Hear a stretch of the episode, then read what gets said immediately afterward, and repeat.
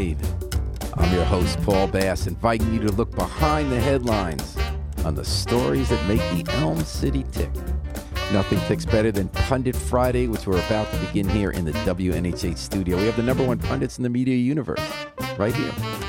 Pundits like the dairy free goddess of our grassroots radio operation, the hardest working woman in radio, at least this week and today. Come on, somebody. Inner City Managing News Managing Editor, WNHH Love Babs host, Babs Rawls Ivy. Good morning. Happy World AIDS Day. Yep, and great uh, job today with Criminal the Justice first, isn't it? Show. We have the flyest news hunter gatherer this side of Fleet Street, Star New Haven independent reporter Markeshia Ricks, Happy Friday, people. WNHH station manager and heavy D Donald Trump devotee Harry Droz, the bravest man in New Haven. no, Rodriguez Reyes is off this week, taking care of important business. She'll be back. And we have the straight shooter from Bermuda, the mythical and metaphorical man on the oh My money, God. the banisher of bilious bullies, the blessed beatboxer of banksters and bacchanalians, the righteous reaper of restitution, the griot of the grassy knoll, the conquistador of cussing criminal, the raker and breaker of fakers, the high priest of hip hop, That's a right reverend of rapture, reigning raconteur of riffitude, sanctified slayer of the slow-witted, maximum mixologist Joe Ugly of the Joe Ugly Show in the morning. Good morning, sir. You got the, you got the, now. Why the um? You have to turn Oh, up oh, our headsets a little Yeah, bit they're all more. Oh, okay. because we got them all maxed out over here, but we can't hear So Joe, why why the dark glasses in the better Actually, I just forgot them on. That's all because he cool like that. No. wow, my eyes on camera. Wow, that bloodshot red. What you been doing, Joe? That, it That- sure looked that- like I was doing something. That might be else. Harry's effect just for you. It might be. He's gonna make flames shoot out your eyes next. Yeah. you know, Harry you, got all kinds of bells you, and whistles. lib- God. liberal devils. I know. Harry, you got to take that camera out from me a little so I'm not that close. He's like, you got to get my better angle. Look at Harry. Harry's like, wait, wait, wait, don't. Like, I Harry's got this, wait a I minute. got this. No, he's like, wait a minute. I get to make you look bad. Let's go for it. yeah folks. Uh, there was uh, they were checking out and then checking back into the First and Summerfield Church this week in New Haven. Yes. Last week, right before Thanksgiving, we weren't on Thanksgiving. hmm There was a man who'd been living there for three and a half months. He was an undocumented immigrant from Ecuador, who they were going to deport, hmm and he became the second person to take advantage of sanctuary worship houses of worship in New Haven. Mhm. And he stayed there, and then his lawyers got him a reprieve. The whole Hmm. justice community comes against these people. He came back for Thanksgiving dinner because he becomes such a part of First and Summerfield. It's a real community that comes around all these immigrants. And I was at the day he got released. Um, he uh, and was free. He was in front of the church. I went there, and there was another man from Ecuador there named Nelson Pinos, and he was the next. He was supposed to leave this Thursday. He, his appeals had run out. He'd been here more than 20 years, never got in trouble with the law, hardworking, lives in the annex neighborhood, has a family. So he decided to, yesterday, Thursday, to take shelter in the church rather than leave town. Mm. So New Haven's becoming a one of the repeat places in the country because people from all over the state come. This guy's from New Haven. Other people came from Meriden, Norwalk. What do, what do you think about the role we're playing now? Any thoughts on New Haven's role? Because the Trump administration has a new policy. Barack Obama, everyone forgets this, deported more people than any president in history. But he had a policy. He was only going to target people who are committing violent crimes. Correct. The, the policy now is everyone gets targeted. So they've been Correct. deporting these people who the only rule they ever broke, civil rule, civil law rule, was to be here without permission when they first came in. hmm Now their new policy is we're going to deport them, so it's up forty percent. And ICE hasn't been crazy in terms of how they're handling them in New Haven. They have in other places. So if they go to this church, they don't catch them on the way to church. They have ankle bracelets, so they could know, and they they don't enter a church for now. Um, any thoughts about New Haven? This has become an ongoing thing now. Any thoughts about what this means about our city? I mean, I- we're we playing? should be doing this.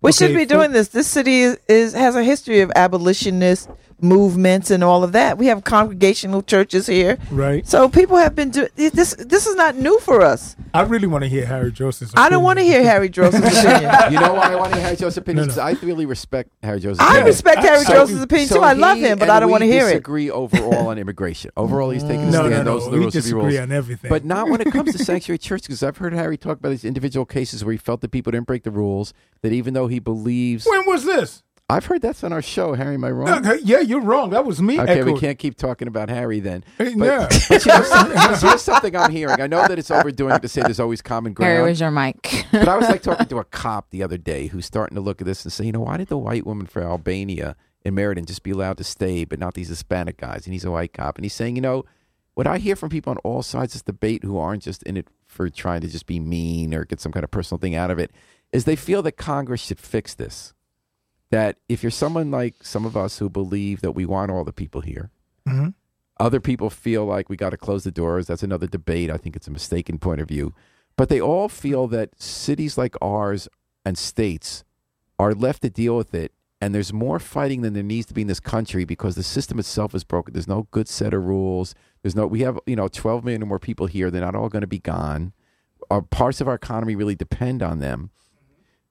There were efforts until the recent history in, in our country to have bipartisan immigration solutions. In fact, under George Bush, there was one. And there was one with John McCain and other Republicans and Democrats more recently, but because of our current divisive politics, and in my opinion, the way politicians on the right have exploited people's fears and prejudices to make it a starker issue, it's been politically impossible for Republicans to participate in a bipartisan solution that sets up a fair process where people here are illegally maybe don't get to the front of the line. They have to make some restitution, but a, a, a, a regular process gets put in place so it doesn't become a criminal justice quandary for local communities like New Haven. It's so important for police in places mm-hmm. like New Haven. They'll tell you mm-hmm. that they not have to round to help the feds round up immigrants who are here illegally because then the community doesn't trust them. The community becomes prey for crime, mm-hmm. and it's a less safe community. And that the federal government says we want your help. We want to round up these people because all these people here are illegally a lot more than we're ever going to deport. Let's start cracking down on them.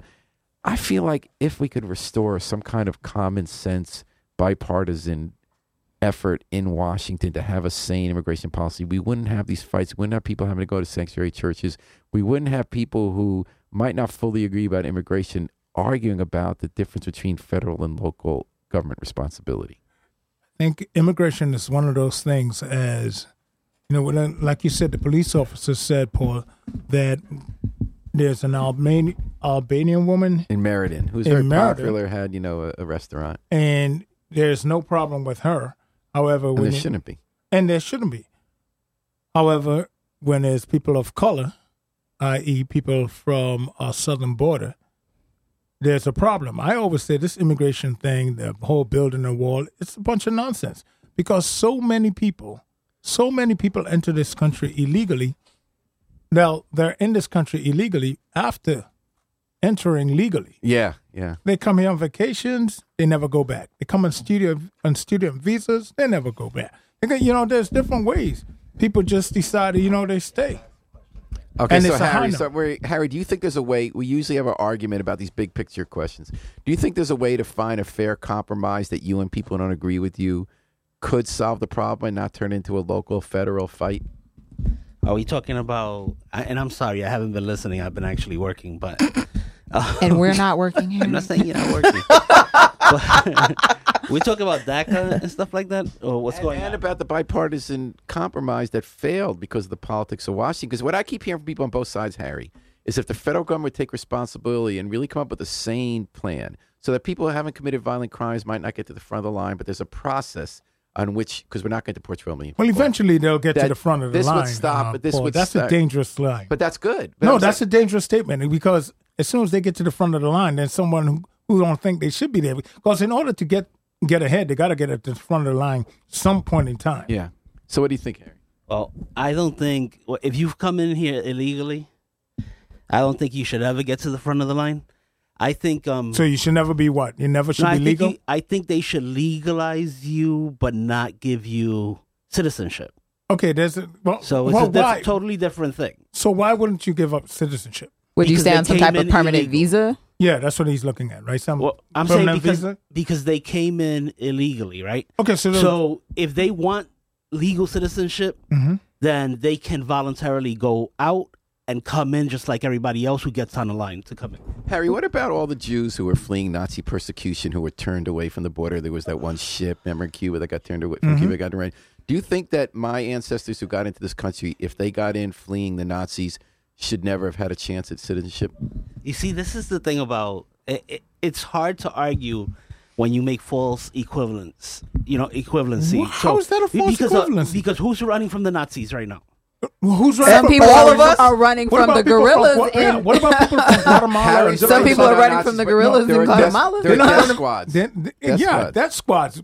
Okay, That, that's Oh, and way- drug you want- cartels, and where they trying to get their drugs to? The No, United, United States. If you want to talk about false equivalency, what you just said was a false equivalency because No. what, what you No. just said, Where- what you show just me where the Nazis are. that's a juvenile Okay. statement. well, now the Where- Nazis live Whoa, here, whoa, and they're whoa, whoa, homegrown. So Really? that, there's a difference about that. Bringing up the Nazis is, is no, wrong. no, But- but you, you, no, no, no, no, no. My point is, Think about all the people who are. the question you ask. The question you ask: Where the Nazis now, opposed to where? No, no, no. I uh, think there should be to political addressing, asylum opposed for- to addressing the point that for there are people, but those people who have that mentality that have that have people fleeing from their countries, just like Nazis Wait, had in the had in I, the I totally That's understand. the point. No, you don't I, understand I totally if you made understand that what comment. you're saying. The problem is, is that are you saying starvation in another country Mm-hmm. is something to flee from? Not just violence, because a lot of people aren't fleeing from violence. Okay, but They're what about? from Well, let's talk about the salvation real quick then. On uh, Harry, Didn't the Irish Mo- potato hold on. famine folks Most- flee? Weren't they? uh, Oh, Most yeah, of- we forget about the Yeah, Irish, That's those white false- folks. That's Let- let- another let- false equivalency. no, no, that's no. not the same thing. The let's laws even go. the same. Let's even go to the places that And he wants to feel and the comfortable talking about. not let's the same. Talk, let's go to Well, the you know, you want slaves freed the South, fleed place- and from the, the, laws South. and the laws only seem to get more restrictive as the people who were coming got browner. So come on, Harry. come on, Harry. Let, us even go to the places that he wants to highlight. Then, why don't we then look at why don't we look at the, the U.S. policies in these places that's creating uh, the the the levels of starvation and Violence. displacement, I- violence. see, I and all- agree But then on- we on have a that end. responsibility then to take them in, down, Harry. If down, that's what we're gonna I mean, do. Paul, no. Slow down. Oh, the the okay. problem is, is that I totally agree with you there. No, you don't. And, yeah, I do. Not if that's Let- your let him solution. the thing agree is, with you one we, time. We need to let, we we need to hold That's that Congress zone. responsible. We need to hold our But that's what government Paul was saying. but not say, well, let's let these people violate our laws. No, This no, no, totally no, no, no, no, different no, no. thing. If you're gonna hold Congress responsible and the and and and, and whom whom have else? change the laws. Okay, Okay, then you were right. You have to change the laws then. So then don't if you're saying that we got to change the laws, then let's talk about changing the laws and not talking about So- so I'd people like to from jump in famine. when there's a people change. from Yeah, famine. Markeshia con- Ricks. so my, my apologies. We're we're having we're trying to have a, a substantive real debate about should we or shouldn't we but really this all comes down to politics right and political will Mm-hmm. it comes down to the idea that there's a certain party that's like these these people this set of subset of people we're fighting over Mm-hmm. the, at the end of the day if we make them legal citizens are they going to vote for us Correct, correct. and That's the exactly reality what it boils is sanctuary cities Mm-hmm. states that have taken folks in are, are, are highly represented by other party And you know what I Mm-hmm. love about that? I believe that when they come in, the Republicans have just as much chance as Democrats to get them to vote them. I believe they the same thing. We're not going to be a racist party. There's a lot of social conservatism. There's a lot of economic conservatism. I believe the same thing because the reality is we're I talking believe. about we're talking about people from from where where the, the the thought process is always Mexico and, and the Right. large numbers of people that come out of that place. But there are immigrants from other places, and like you said, that higher some of- numbers. Eh, no But- one talks about Eastern Paul- Europeans coming over But Paul, here. just to prove your no point, one talks about Asians coming over here. We don't talk most about of them that. became Yeah, it's not- or that they may have very conservative values, very family land. values Right. that might make them very appealing to the Republican And it's Party. not like the Democratic Party's been so great to them when it comes to sharing Exactly. leadership. Right. But I think the Republican Party are having a big debate now. I think it's the most interesting political debate in the country over the future of the Republican Party. Do we appeal to grievances of a declining white working class that wants to look for someone to blame? Do we turn them against another oppressed group to get, win short term elections and then rig the system for future power?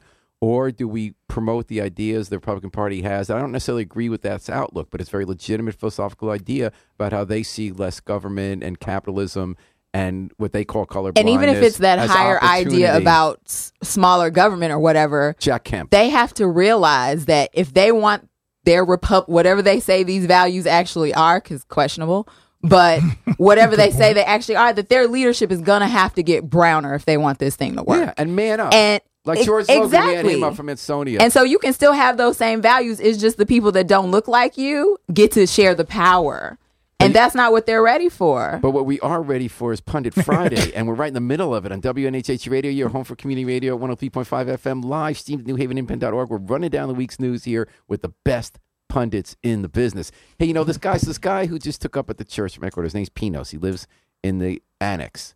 Mm-hmm. And I noticed by coincidence, I was doing a completely unrelated story about an Ecuadorian immigrant named Pinos in the Hill. Great story. And it turns out they're cousins. Now, this guy, Claudio Pinos, is here as a citizen. He came from Ecuador a couple of uh, decades ago.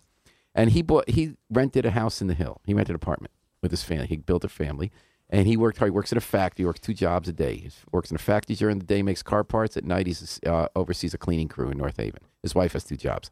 He eventually bought the three family house he was in on Howard Avenue, and he fixed it up.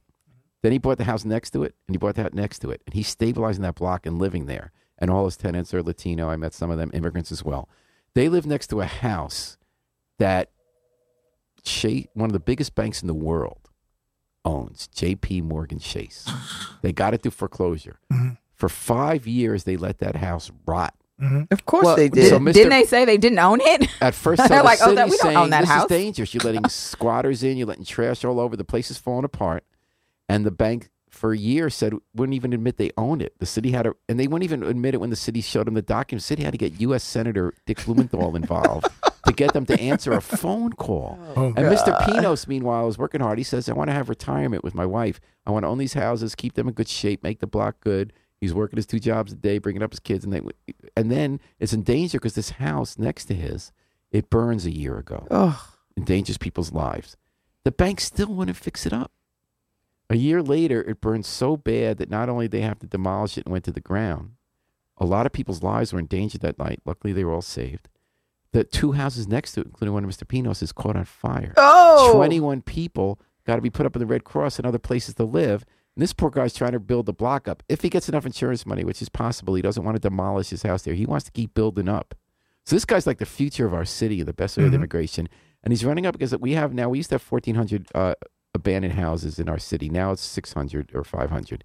A lot of them are still owned by these banks, or else the banks have liens on them because they're foreclosing, but they won't finish the foreclosure because they don't want to be legally responsible. So we have a dilemma in the city of how we deal with these outlaw slumlord banks. Because there's a lot of neighbors. Marquise has done a bunch of these stories too, as have I. My block, they had one of these banks. What happens is that when they sit on these properties, they have so many around the country because they did a lot of greedy loans where they just picked up fees real quick and faked the paperwork and all this kind of stuff. So now they're left holding these properties. Steve, They have, mean, they have too um, many of them for the bureaucracy to pay a lot of attention in a city like New Haven. They have thousands and tens of thousands around the country. So while they drag down our neighborhood, their own properties lose value. It's not even in their interest. So what does the city do? We passed a law that they can find, be fined ninety nine dollars a day for blight they're not fixing Nice. up. That builds up over time really quickly. So like on this property in the hill, they have seventy thousand dollars of fines Hmm. and interest. and Can the city seize? The city can, but there's another problem. Oh boy. So we want them to sell that property to someone like Mr. Pinos, you know, who could fix it up. But every time they wait and don't fix it up, the property is worth less and less. Mhm. While the fines build, we can collect those fines when they sell the property. But pretty soon the fines are worth more than the property. So now this house is burned down. You got seventy-two thousand dollars. So this city has another dilemma. They did this on our block, where this house had so much in fines it wasn't worth it for the bank to sell it. So the city said, "We want the soul. We'll forgive the fines." What's the best way So why for us to deal with these banks like Wells Fargo, Chase Manhattan, JP Chase? How do we deal with them when they're destroying our neighborhoods? Well, I think the way to do it is uh, that's part of the way when the city start finding them, and uh, the fines go. Let's just say if a fine get up to more than how much the value of the property is, Which does happen. which pretty which happens, the city should then forgive the what the the fines that are over the value. But if you do that, like, does does that give the bank the incentive to just let it deteriorate so the fines Yes. don't matter? Well, but then you get it off the books. You get it, off But you the don't get it off book. the books until the bank says, "Okay, well, I'm gonna sell it now." Right. So Joe's got a good point, but so is Markeshia because at that point, if the bank has already been derelict, Mm. they no longer have an incentive to sell it because And mind you, the city's been cutting the grass, boarding up the place Yeah. because the, the they won't board it up I properly, mean, I- I- shoveling snow, I Okay, think this is sending I, them the bill. I So mean, I let me think make- you have to leg- I think you have to get the the legislators involved in this and put the pressure on these banks to sort of turn over these properties rather quickly. and give You them know. a or give them ranking to the city. or, or say to the city, listen, we we, We can't not do anything do with this. here. Do you want this property? Do you want this property? And Do then the part of the city can take it to a developer and say, "Hey, look, we have all this opportunity. Like, it'd be a lot probably for LCI because they're already dealing with little Little bits and pieces of land. But like, But you could talk to But the- Elm City Communities. but Karen between Walton, them and oh my and gosh, you could talk to her. Idea. You could talk to to like the we neighborhood land, housing we just services need money people. to build. And those Ooh, I architects, like the that Yale bad. how do we, how architect do we get students. there? I have an idea. I like that, hadn't- I wish I thought this when I wrote the article. I like this idea a lot. I think there needs to be pressure because every city individually is too small to get on the radar of Jamie Dimon, some cities, Mm-hmm. Manhattan. What if cities around the country that are trying to unite to deal with poverty? For instance, our mayor Toni Harp was with Bill De Blasio, the mayor of New York. They've had these meetings with, let's say, twenty mayors, forty mayors of cities, saying, saying we want to push our urban agenda. She's head of the um, Black Mayors Group. What if they united to do a scorecard on these bank slumlords? Got data saying here in our 20 cities, in our 40 cities, here's how many properties you're allowing to rot and not taking responsibility for after you grab the fees up front.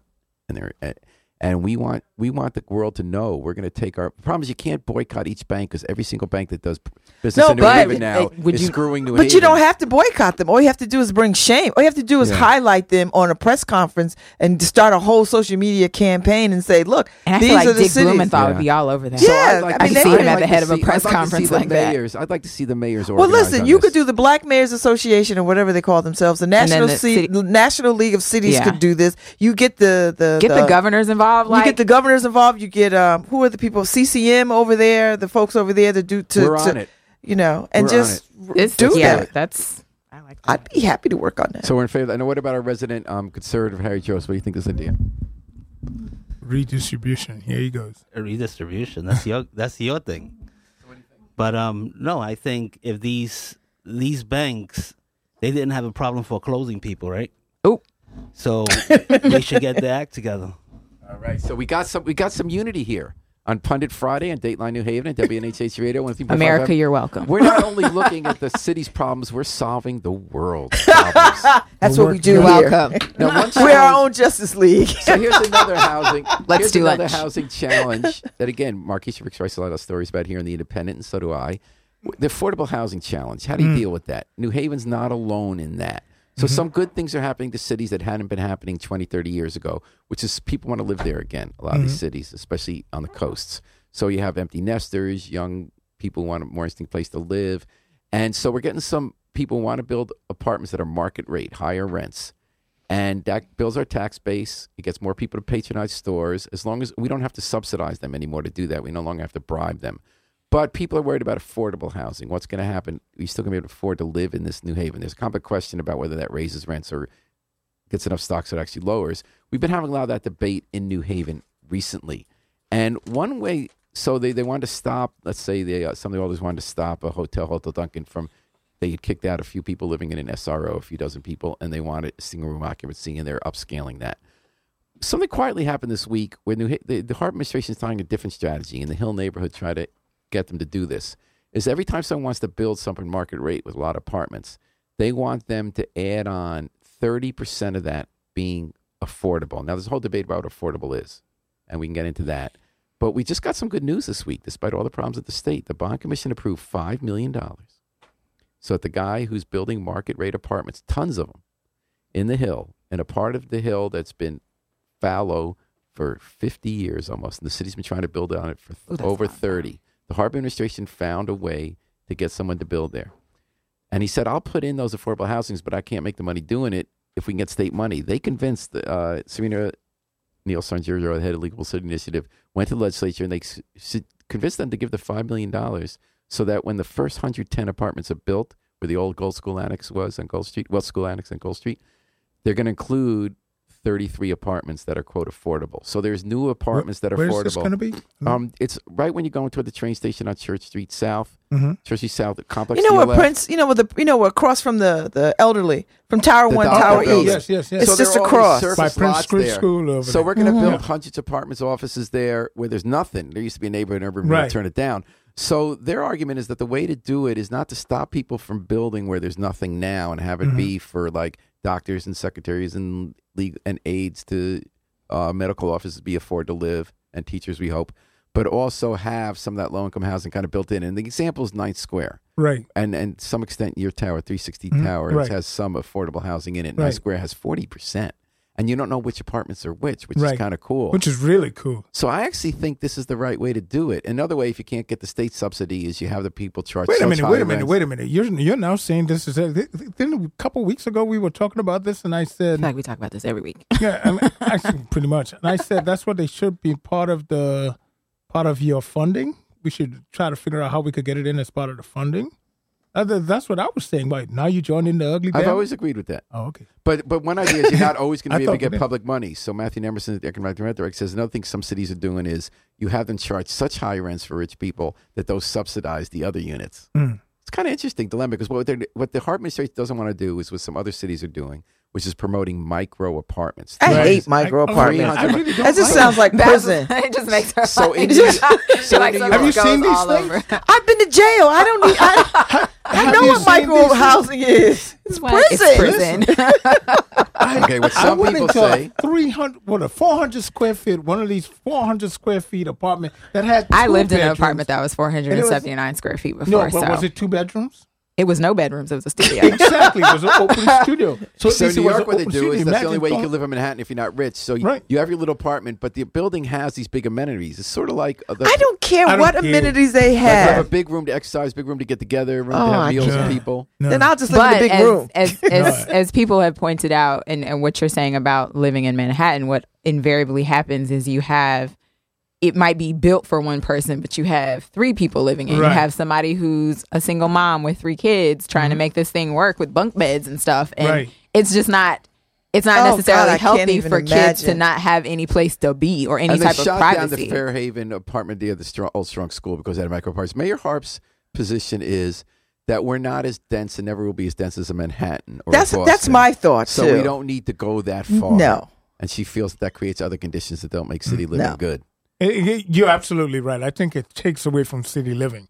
You want to live in the city, but you don't want to live like rodents. You know, Yeah. nobody wants Yeah. to be laying up on top of each other. And then there are two different who- kinds of micro apartments. Some are the ones that are downtown where it's a, a wealthier area and you'll Mm-hmm. get like students who want to live there or rich people. But then you get a place like Newhallville that has vacant lots. And the idea is that uh, Eric Johnson promoted this idea when he ran LCI, which is that there, people otherwise who wouldn't be able to afford to own a home, you give them a micro home, like it's like 700 square feet. Mm-hmm. And it's like their own house. It has some land on it, but it's not a full lot. Mm. And they thought that might be a way to bring some stability and opportunity. What do you guys think about it in that circumstance? Is that like those tiny houses kind of Yeah. thing? No, no, I no. don't like. Seven hundred square feet is not.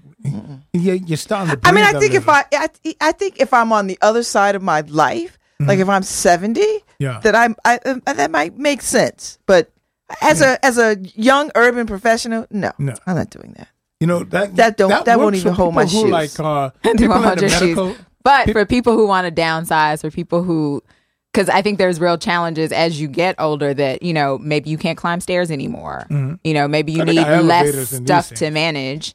No, I'm talking about like buy out in the condos. neighborhoods Oh, okay. Yeah. instead of like if you don't actually want to live downtown and you would like to stay in some of the neighborhoods. And, and I think Not I everybody. wa- I I, see don't your want to live point. downtown. You know what? actually. If you're- I don't. You I don't like the yet. idea that I work downtown No, no, and I go home to Westville, so I feel like. Trust. I sort of feel like I'm leaving the city. No, no, no. And going somewhere else. See, I want to live back but I like the downtown. idea that Westville is in the city. No, no. But you're among that demographic of people who want to move back downtown. I do, I do. I'm not a I'm giving you millennial. I'm a zennial, and I don't want to live downtown. I'm not a millennial either. I'm a baby I'm boomer. a and I- zennial. You know, I want to be downtown. I want to be able to walk to the market. boomers ruining everything. No, I want to walk to actually, shopping. I want to walk to the theater. I want to. But here's the thing: I The walk to those. I live in Westville, and I walk to those places because I don't what I know, have but a that's- car. but that's we don't want to talk about that. But we you don't want to talk about that. to add on I to take the all of- bus, Babs. The bus. to add on to all of the stuff. I don't, wanna, I I'm- want to I'm take the just bus. I have one you don't- question. I have Okay, one have a question to ask about all of this. Uh, You talk about the Prince Street School over there. Mm-hmm. How tall are they planning on making these? oh Lord, don't get Oh, it they twisted. blocking your view home. No, I'm kidding. I don't. I That's think it's like too four far from stories you. or something it's to like your that. left. You won't This even is notice actually it. an interesting debate about how people are going to want to live in cities. About you know, we just heard it at Babs' stage of life, being downtown. They walk to the theaters. You Right. you brought up your kids, all that kind of stuff. Yeah. Mar- Markeshia is younger, and yet oh, she's in her late thirties. I'm also a southerner. I like yards. yeah, no, That's I like what it going- is. I like it's not my That's it yard, but we have one. Where I I also live. like going to Westville where there isn't so much noise. Yeah, I all like night that. And early I'm- I'm a- and there is kind of spread out way to walk. They're kind of close to nature. I like that. Yeah, I, Yeah. I no. Oh, I'm close to That that. Babs like I mean, I've been there, done that. she's like Zsa Zsa Gabor. You know, we have uh, downtown. We have nice nature trail. You know, you go up to Farmington New Canal. York is That's where the I'd beauty about rather New Haven. stay. New Haven has figured out ways how to make you feel. Get allergic Comfortable. smelling hay.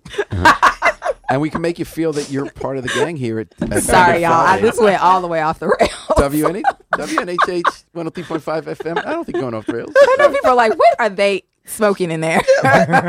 Well, you know, Nothing. if it's up to the people running for governor as Democrats who came to New Haven, Oh. what they'd be smoking is marijuana. I It'll saw be, it'll be legal. So it's kind of interesting. Chris Peak covered it, a debate this week at Yale Mm-hmm. of some of the candidates for governor, Democratic candidates. So it was about drugs. It but you're like, who are these people? it was a pro legalization. They don't want to be governor. It was a pro legalization group.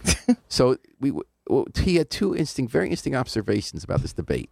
One is that now, if you're a main, you can run as a mainstream Democrat, and not every Democrat's going to position, but you can now run as a mainstream Democrat and be for legalization of recreational use of marijuana, which is not legal in Connecticut, but we're moving closer to it. Our, our partner state, our neighboring states did it, and he's saying you can run that way, obviously, because all the Democrats who showed up came out for it. There was a Republican there, Dr. Bharat Srinivasan, who said he wants to know more about it. He's a doctor. So he, what was interesting, the second part was that so they thought that the Republican was scared that he was going to be the one getting booed because he had the courage to come to this. He had a more nuanced position. But the only person who got heckled was one of the pro legalization guys, Dan Drew. He's a leading candidate in the second Uh, tier. yeah, I read that. the The reason was the crowd wanted them to go further. And, and now mainstream politicians aren't ready to go there yet. They say it's not enough just to legalize marijuana. Should we consider regularize regulate use of other drugs and or Oh, and or should we do what some other cities doing like Ithaca, like they've done in some uh, European cities, and have what are they calling um, a uh, in supervised injection facility? We have a part of town where addicts can shoot up safely, where they're not kind of stretched out all over the place, where they get clean needles, where there are people there on site, social workers, healthcare people who want to provide help if they're ready for the help, if they want the help. So you contain it to a place where it's supervised, safe. They are not getting as much danger as they otherwise get, and they can get the help when they're ready to put their life back together.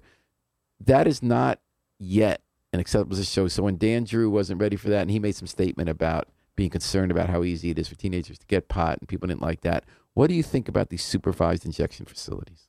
Totally. Isn't it sort of like the needle exchange in a way? And it's building it to another level. yeah, but But I, I would is. like these things if our our country would commit to the kinds of networks needed to maintain them. You, you talk about social workers line. and people to help folks. Right. But so often what happens, It we get in a falls through the financial crack. bind. Yep. You can't have Medicare anymore. Right. Financial bind. You can't have, like we didn't we just move the the in, uh, the um the the needle exchange program into something to like Right. try to manage Gave the it over cost. to Yale. correct. So, like, eh, eh, it'd be it'd be different when we're when we're talking about like I'm for these things. I support them and I support the networks that create them. But you, it always becomes political and it always becomes about money. Yeah. and we are cheap when it comes to like taking care. Taking of So care you're of saying people. that could undercut it if we don't fund it right. people. You're Absolutely. right. So we could we could do it and say, oh, this is great. Like we're Right. gonna be like Sweden And- and, and- do this. But Sweden is willing to commit because they They're have high it. taxes and and, we'll- and we would and we would see um, numbers. Dec- we would have all the data to support that this is working. Right. But if somebody gets on some moral high horse about and that's this, my other point that people always make like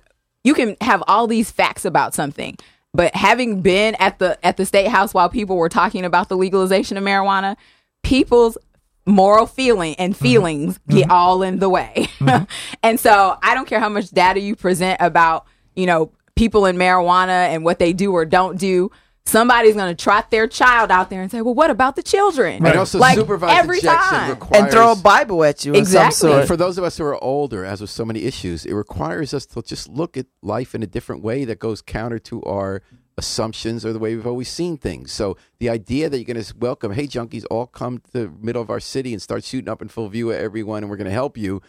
I think it makes sense, but it's a hard thing for Oh, older absolutely people is. to imagine. Oh, that's what I mean. People You know- will get on their moral high horse, and people will throw Bibles at you, and and and and And that's because to them, you're your addiction or your problem. You're not human to them anymore because Yeah. they can't imagine themselves walking in your footsteps. There's no empathy.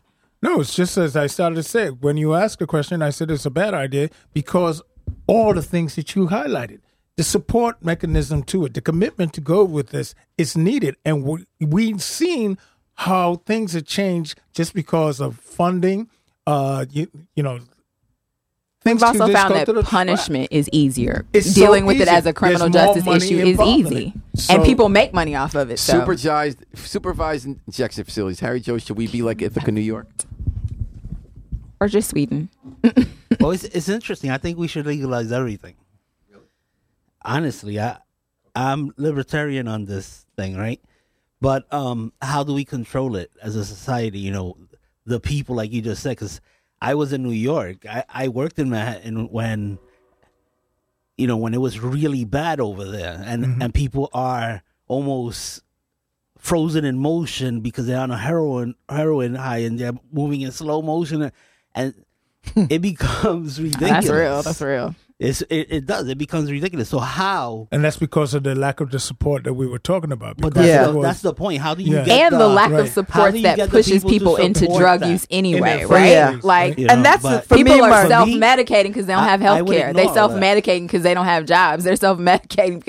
Like that's So- what. Yeah. You're that's a whole subset of addiction that we don't ever really talk about. Why people actually But self medicate. sometimes they don't Why have- people drink. And sometimes they don't have jobs. I can tell you why I drink. self-medicating. I can tell you why I drink too, but some people say I started drinking because I have this pain that I can't get rid of because Right. a bottle of whatever is cheaper right than now- going to to get something done about it because I can't afford it. Right and now, I can hear someone from an affluent community Also who's saying, "Well, you know, my neighbor, they could afford to do it, but but you don't know what's the mental issue that they that they self medicate." Plus, you know, here's the thing. Here's the You thing. know? When people go get support, we already we already tag them with some kind of True. stigma, True. some kind of weakness. Yep. There's something weak about Yep. you that requires some building up of character or got whatever it is um, that you are dealing problems. with. You know, so because we're always because we're always using Yes. language that says pull yourself up by your Right. bootstraps, mental Right. toughness. Right. You know, be harder, stronger. You know, we're always bandying those kinds of words at people. Correct. And that makes people feel like, you know what, now I can't go get help because then mm-hmm. I will be seen less or other or weak or whatever. And so that keeps people, but it's easier for people to sit in a bar and drink, drink, drink till they're blind rather than go get some help to sort of address You know, why they're drinking so much. Major, you you just highlighted something. Environment is a major, major, major play in addiction. You know, I look at people. I heard someone was looking down at someone who was playing the lottery at the at the counter at the local store at the bodega, as we call it in the hood.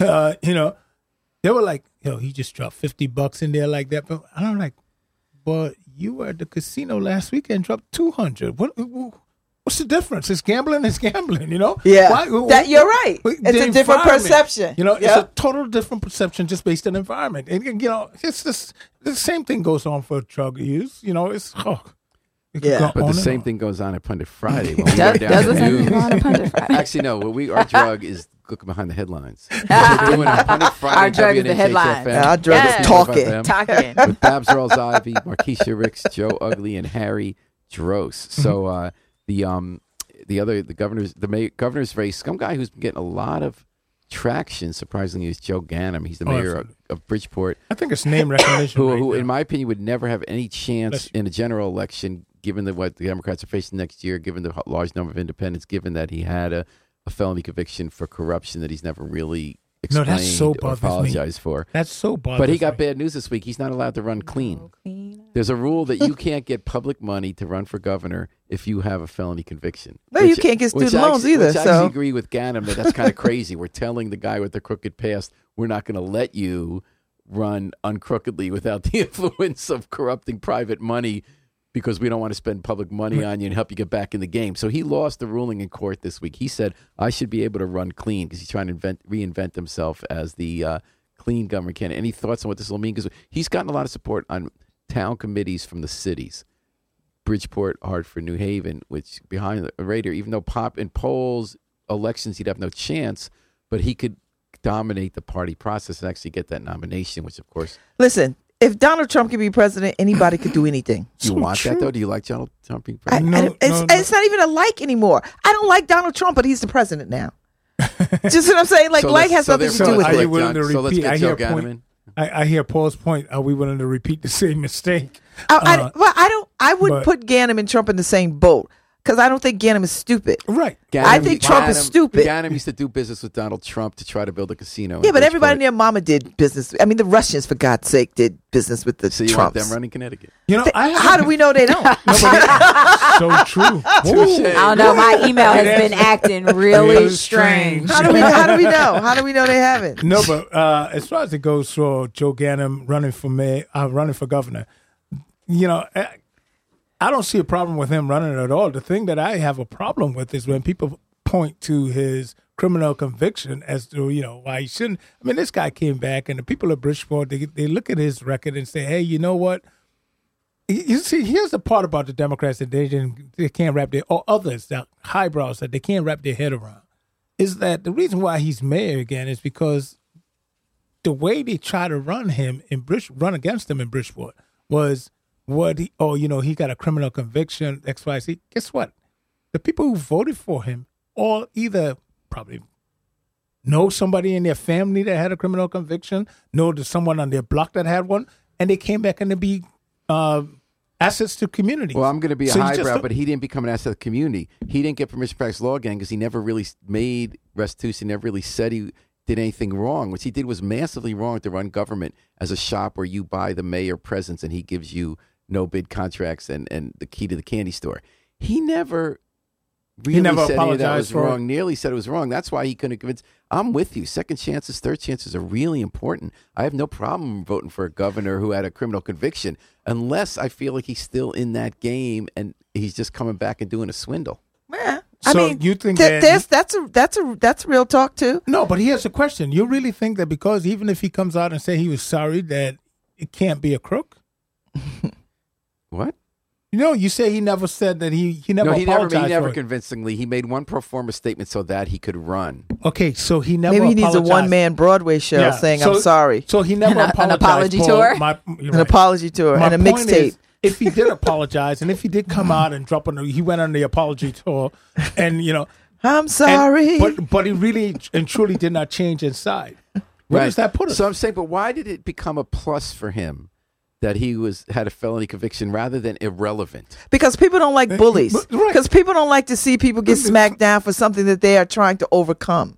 That's why. especially something that they could. And you know why? to. Because it, it could because it was heavy handed. Right. Because they pounded it over and over again to the point where it's like, okay, when do we when do we really say somebody gets a chance to do something? And let me tell you something else. When he got out, he was in those communities where people voted for him. he was you. in the He in community. now Yep. he didn't take a camera crew and he didn't take pictures, but he was in those communities talking to people on a regular basis, and that's why they were like, You we, know di- we dig We this guy. And so, Yeah. did the people who ran against him just assume that oh, his felony conviction will see? That's That's, a bad exactly- association. that's that Because if he really was mentality, yeah. doing that, like out there in the community and Yeah. pressing that flesh, sitting in people's living room, having sweet tea, and you know whatever. Then That's what he was That's doing. where the rubber. I feel like that's that's what I've learned from Great living in Connecticut these Barry. last three years. People- is that's yeah. where the rubber Great. meets the road. We Yep. Mm-hmm. saw that in Ward Twenty One. That's where the rubber meets the road. And You Marion get out there Barry. and talk to people. Yeah. Marion Barry. Because people couldn't You get- understand why he would get love that elected three times. And why? they also know people who use drugs. So they're Because like, Marion I Barry gave some of these people their first jobs. Jobs. Absolutely. And When, still- the, when the city didn't have no money, he still found jobs. for people. And Absolutely. people Yep. remember People that. remember that. My grandbaby need a job. Okay, I got you. Yep. So are you guys BIEs? what? Black, Black identity. Black identity people. Extremists. I'm a Black Panther. That's Because call it what it is. My, my attorney general, not my attorney general, the country's attorney general, Jeff Sessions, A little they- evil. he testified this week about a new category the FBI has come up with. Then Uh, we hear black this- identity extremists, and Yep. they're saying these are people Black who identity. advocate killing. Yo, I don't know who that congresswoman that hammered him and them questioning. Smith. Congresswoman She was Smith wonderful. From, from So there's some black She people handed his advocating hat. killing cops. Yeah. No, no, That's he- a lie. Actually, actually, there aren't. And she are. she So, she asked him about Black Lives Matter, and he was like, "I'm not sure I need to be So, reported." so in So then she asked him about the, in response to supremacy. national He demonstrations He- he about know the answer. police brutality, the two reactions Jeff Sessions has been get rid of consent decrees to make police departments treat the community better, which police chiefs themselves wanted, Mhm. Then create a new category of fictional activists we have to monitor. Didn't we see this with COINTEL? What people are saying. So people say COINTELPRO. during the 1960s, COINTELPRO, that what it was, J. Edgar Hoover and the FBI in the 60s had a program we have to stop a black messiah, mm-hmm. meaning we have to stop a black leader from ever getting It's not popular enough that they're shooting us in the So they have to streets. Now they're gonna what? So now Jeff Sessions was questioned. They said, "Can you name a single group that's Mm-hmm. actually advocating killing cops?" Because there were a few individuals who showed cops who were not part of any groups. Right. Like, uh, they were just crazy people. Just They like were crazy- lone wolves. just like the crazy Look white people who were shooting people. And he could not name a single group, but they're defending having this category. so my question is, you three are black. Mhm. Would Should we be that group? Should we be scared of you? Yes. always, always be scared. of us. Always black. be scared of us. be more scared because we got the mic, not because we gonna kill anybody. We got the mic. We got the mic. and the power of the press is Paul, let me still suggest Bring the don't go noise. in the right. Play us out with some public enemy. Bring the noise. Harry, cue the public what's enemy. a Listen, ain't to nothing more, ain't nothing more dangerous than a black person with education. Can I see my FBI file now? So are you suggesting that this outro music is not? No, we need some public enemy Oh, you need some. PE. We need some public enemy Elvis today. Bring the was a hero to most, but to me that sucker was simple and plain. Motherfucking man, John Wayne. So- Cause I'm black and I'm proud and I don't need no In amp. addition Most of my heroes people- don't appear on no Yeah, set. boy! You say what is it? I said come smack me right here.